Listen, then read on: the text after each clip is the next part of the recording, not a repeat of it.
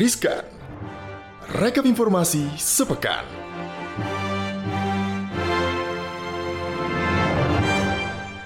Hai, Hai, Sobat, Sobat Cuan. Apa kabar Sobat Cuan? Gali apa kabar Gali? Sehat kak, kamarnya gimana Oke, kabarnya? Iya. Sehat, sejahtera, bahagia, penuh Waduh. dengan bunga-bunga Padahal sih kalau dilihat dari kondisi portofolio mungkin ada yang positif, ada yang negatif nggak apa-apa ya namanya juga hidup ya. Iya, harus ada positif, harus ada negatif. Tapi nih akhirnya kita ketemu lagi dalam Rizka. rekap informasi sepekan. Bareng Maria dan juga Gali Iksan Sobat Cuan Hari ini kita awali informasi dari The Fed ya Yang akhirnya naikkan suku bunga Amerika Serikat 25 basis point aja Kenapa aja? Karena kok kayaknya nggak seagresif yang kemarin-kemarin Iya, gitu betul. Bank Sentral Amerika Serikat The Federal Reserve ini menaikkan suku bunga acuan sebesar 25 bips atau 25 basis point dalam rapat komite pasar terbuka FOMC di 1 Februari kemarin. Nah, dilansir dari Bloomberg, keputusan itu menaikkan suku bunga acuan The Fed ke kisaran 4,5 sampai 475.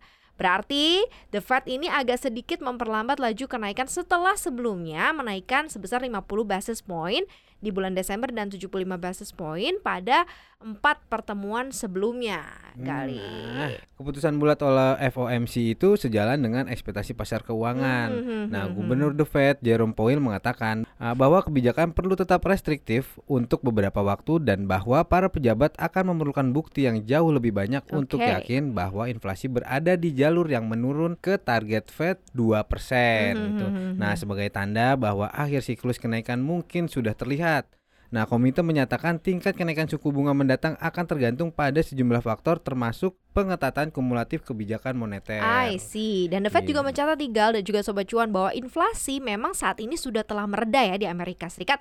Tapi ya memang masih tinggi, masih jauh nih dari 2%. Ini menunjukkan pembuat kebijakan semakin yakin bahwa tekanan harga telah mencapai puncaknya. Dan di pertemuan Desember, para pejabat The Fed juga memproyeksikan bahwa mereka akan mempertahankan suku bunga jika telah mencapai 5%. Namun kan pelaku pasar ini memperkirakan bahwa mereka akan mulai berhenti menaikkan suku bunga sedikit di bawah level tersebut. Jadi ya para gubernur Bank sentral nih di beberapa negara bagian di Amerika Serikat pun juga mengatakan bahwa data inflasi di bulan Oktober, November, Desember yang stabil ini adalah berita yang disambut baik.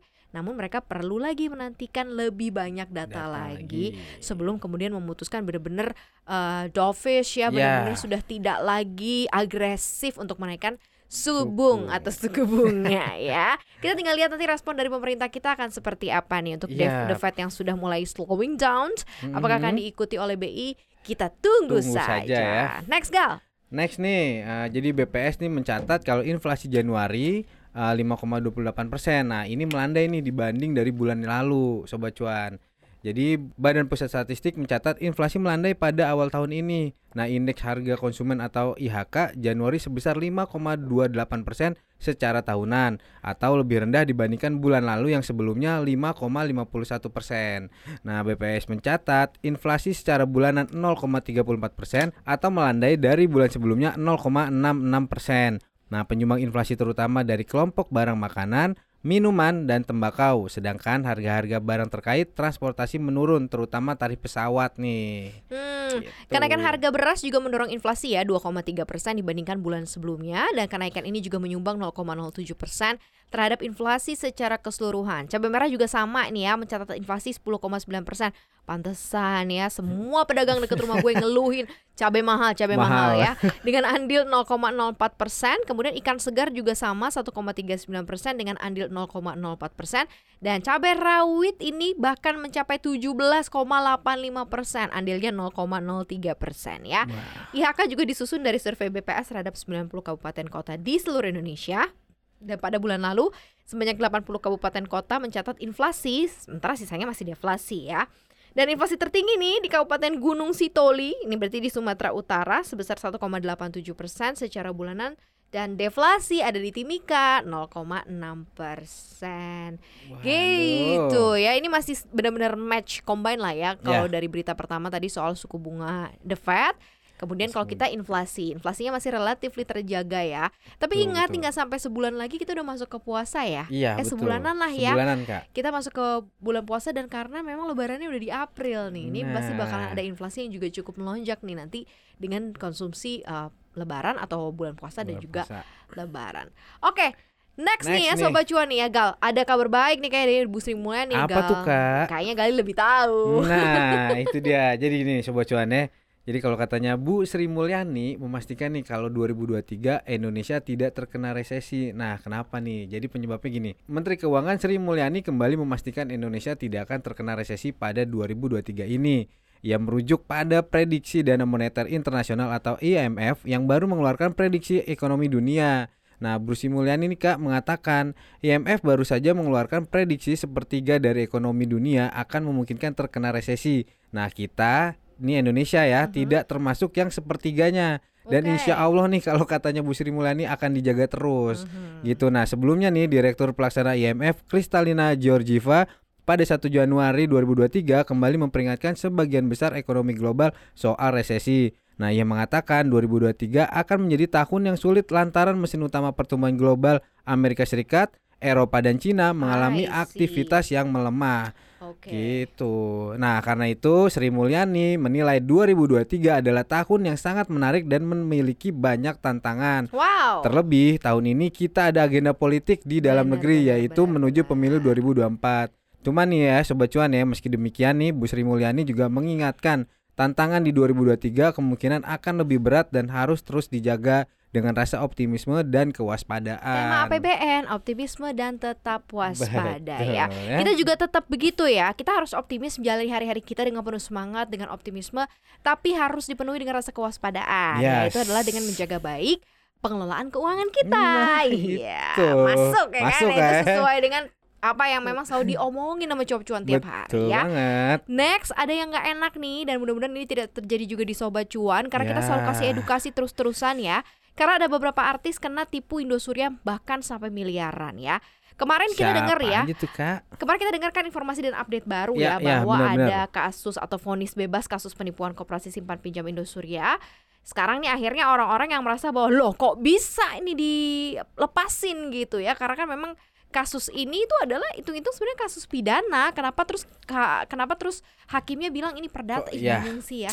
Aduh, Aduh. pokoknya salah satunya nih Chef Arnold terkenal kan, tahu ya dia juga bersuara di kasus ini. Dia mengaku keluarganya ini jadi korban dan tidak main-main ya. Kerugiannya ini puluhan miliar ya. Waduh. Nah Arnold Purnomo bukan cuma yang pertama muncul karena ada deretan yang lain. Kemarin aku juga baru ngobrol sama Kak Anya Dwinov. Artis Anya Dwinov juga mengaku menjadi salah satu korban kasus penipuan KSP Indosuria. Totalnya 5,3 miliar raib ya. Ia merasa kecewa dengan vonis lepas yang didapatkan terdakwa Henry Surya dalam kasus dugaan penipuan dan penggelapan dana koperasi simpan pinjam. Dan yang dibalikin itu sampai saat ini ya dari beberapa perjanjian dan kesepakatan yang sudah diterima begitu ya totalnya dari 5,3 M baru dibalikin 2,9 juta dong. Wah. Hello ya. Sisanya ke mana? Makanya sisanya kayak udah entahlah ya. Kemudian Pat Go, Patricia Go ini juga ada model, pembawa acara ya kita tahu ya Patricia Go ini juga sempat menginvestasikan ke koperasi itu 2 miliar dan Patricia juga sempat nih meng- mengikuti jalannya kasus ini sampai ikut demo ya karena dia merasa waktu itu aku lihat dia sempat cu- mencuit gitu Iya, ya. iya, iya. Gue rela-relain untuk turun ke Betul. lapangan ikut demo karena merasa bahwa hukum di Indonesia ini bobrok kata dia. Iya, Dan iya. dalam agenda sidang pembacaan vonis pengadilan atas Henry uh, Surya Selasa 24 Januari Sampai lalu itu juga, juga, Kak, sampai ya, dia? ikut juga di sana. Sebenarnya kita juga pernah mengangkat beberapa kasus-kasus investasi yang ujungnya nih jadi kayak bodong gitu Iya. ya. Karena memang kasus uh, investasi atau mungkin lembaga keuangan mengatasnamakan koperasi ini yang Mm, mm, paling sebenarnya paling light yang paling ringan tapi kenapa dia kemudian memasukkan sistem-sistem lembaga keuangan yang cukup besar dan ini kan nggak gitu tertracking ya sama Iya. uh, dewan pengawasan jadi memang harus ada revisi undang-undang perkoperasian Yap, yap, yap. gitu ya Tapi tipsnya ada nggak sih kak mu- supaya mungkin kita nggak terjebak juga gitu loh untuk investasi yang kayak model kayak gini gitu loh kan?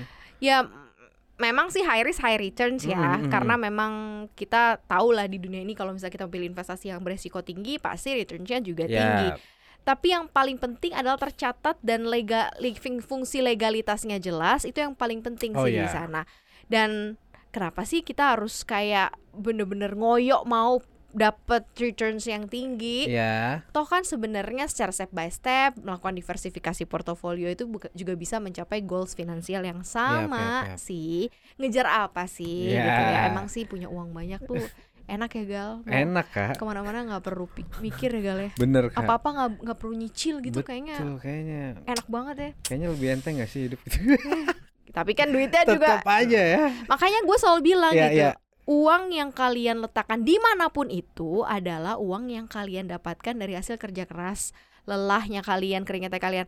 Makanya hati-hati dan super ekstra hati-hati gitu. Karena itu hasil kerja banget. keras. Kalau hilang kan nyesek Ya, ya. bener-bener. Gue nggak baik gue cuman berapa ratus ribu aja gue sedih apalagi ini miliaran. Udah miliaran ya kan. Nah, terima kasih ya.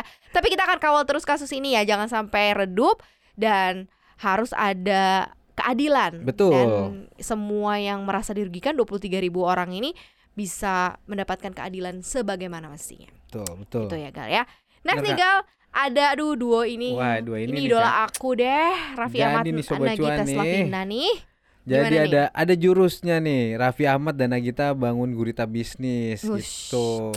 Nah ini dia dia ngebocorin nih sobat Mm-mm. cuan nih caranya gimana sih gitu. Mhm. Nah jadi Chairman of Friends Raffi Ahmad dan Chief Executive Officer Rans Nagita Slavina membocorkan sejumlah jurus yang diterapkan untuk mengembangkan gurita bisnisnya Rans. Bisnis Rans Entertainment berawal dari kanal YouTube Raffi dan Nagita yang kerap menampilkan konten-konten kehidupan sehari-hari mereka. Nah, menurut data Social Blade, akun YouTube Rans Entertainment sudah memiliki 24,7 juta pengikut atau Wow. subscriber pada Januari 2023. Akun YouTube tersebut masuk ke daftar 5 akun YouTube terpopuler di Indonesia. Mhm. Nah, Social Blade sendiri ini mengestimasi nih kalau pendapatan YouTube-nya uh, Raffi Ahmad Nagita tuh kisaran di antara 18,1 ribu US dollar sampai dengan 289 US dollar. Ki per bulan tuh ya sobat cuan ya. bulan. Atau setara dengan nih kisaran 270,54 juta rupiah sampai 4,33 miliar M. Waduh. Gila. Itu sebulan loh ya. Dan ada beberapa jurus yang bisa kita dengarkan atau mungkin next kita tiru ya sobat cuan ya. Ternyata Raffi dan juga Nagita ini uh, memiliki perencanaan strategi yang cukup matang ya. Nah. Nagita menyatakan bahwa Ransni menyiapkan strategi yang matang dalam menjalankan bisnisnya. Misalnya salah satu yang utama adalah menentukan waktu yang tepat untuk meluncurkan produk. Menurut Nagita, Rans tuh selalu melakukan kajian mengenai penetrasi pasar lebih dulu ya sebelum meluncurkan produknya. Dia juga melakukan kajian terhadap peluang dan tantangan masing-masing bisnis. Pasalnya setiap lini bisnis nih tantangannya beda-beda. Tuh, Betul, ada betul. risetnya dulu Ada riset ya. betul Kak. Walaupun cuman ah YouTube channel doang, tapi ternyata Iya. Kalau dia mau ngeluarin produk tertentu dia lihat dulu pasar nih kayak gimana responnya ya. Nah, yang kedua nih gimmick kata Egal ya. Tuh Kak? Raffi Ahmad sama Nagita Slavina ini mengaku kerap tetap menggunakan gimmick untuk mempromosikan produknya. Nagita mengatakan bahwa gimmick ini penting untuk marketing di industri apa pun, benar Yap. sih ya. Hal itu termasuk juga di bisnis industri makanan minuman. Gimmick atau gimmick merupakan salah satu trik marketing yang sengaja dibuat untuk bisa menarik perhatian dan meningkatkan minat pembeli agar tertarik pada satu produk atau layanan yang diberikan dari perusahaan. Menurut Nagita nih gimmick yang harus konotasinya negatif ya. Gimmick bisa dijadikan strategi untuk menjadikan uh, promosi produk sehingga menarik konsumen untuk uh, ikut juga mempromosikan produknya atau bahkan membeli ya produknya. Nah, Chairman of Rans Raffi Ahmad ini juga mengatakan bahwa pelaku usaha itu harus menciptakan gimmick-gimmick yang bermutu Nah, dan dapat dipertanggungjawabkan ya. Jangan gimmick-gimmick yang jangan lagi KDRT KDRT eh ikut-ikutan ya, Betul. bikin rusuh aja tuh ya. Gimmick tuh harus tepat sasaran sesuai dengan target konsumen perusahaan gitu. Jangan mentang-mentang ada yang lagi trending terus ikut-ikutan Ikut-ikutan. supaya ke push ke atas ya. Iya, lagi ada yang KDRT ikutan KDRT. Bener. ya? Tapi menurut gue sih konten yang bagus tuh pasti akan dicari sih. betul, betul. Proses dari masing-masing konten creator beda-beda ya kan. Benar, benar. Emang ada yang organik, ada yang pelan-pelan, tapi nanti next pasti akan tetap eh, me- apa ya mendapatkan hasil menurut gue Yes. sih pasti semua kerja keras tuh pasti ada hasilnya nggak gal. Betul, setuju gua tuh, Kak. Itu kayak gue curhat ya. Iya. gitu nih deretan informasi dalam Rizka nih gal. Kira-kira minggu depan lebih hoki dong ya, lebih cuan dong pastinya ya. Iya dong, Kak. Dengan tetap mendengarkan konten podcast kita di mana. Oke, dengerin terus nih Sobat Cuan ya Podcastnya Cuap Cuan di Spotify, Apple Podcast, Google Podcast, dan Anchor Follow juga Instagram Cuap Cuap Cuan di cuap at cuap underscore cuan Nah jangan lupa juga nih subscribe akun Youtubenya Cuap Cuan Kemudian di like, komen, dan share sebanyak-banyaknya Oke sobat Sobat Gitu. Cuan. Arigato gozaimasu. Terima kasih banyak saya Sheni. Ya, semoga minggu depan selalu dalam kondisi yang bahagia dan juga sehat. Mari pamit. Amin, Gali pamit. Bye, happy weekend. Happy weekend.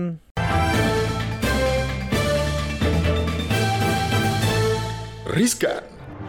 Rekap informasi sepekan.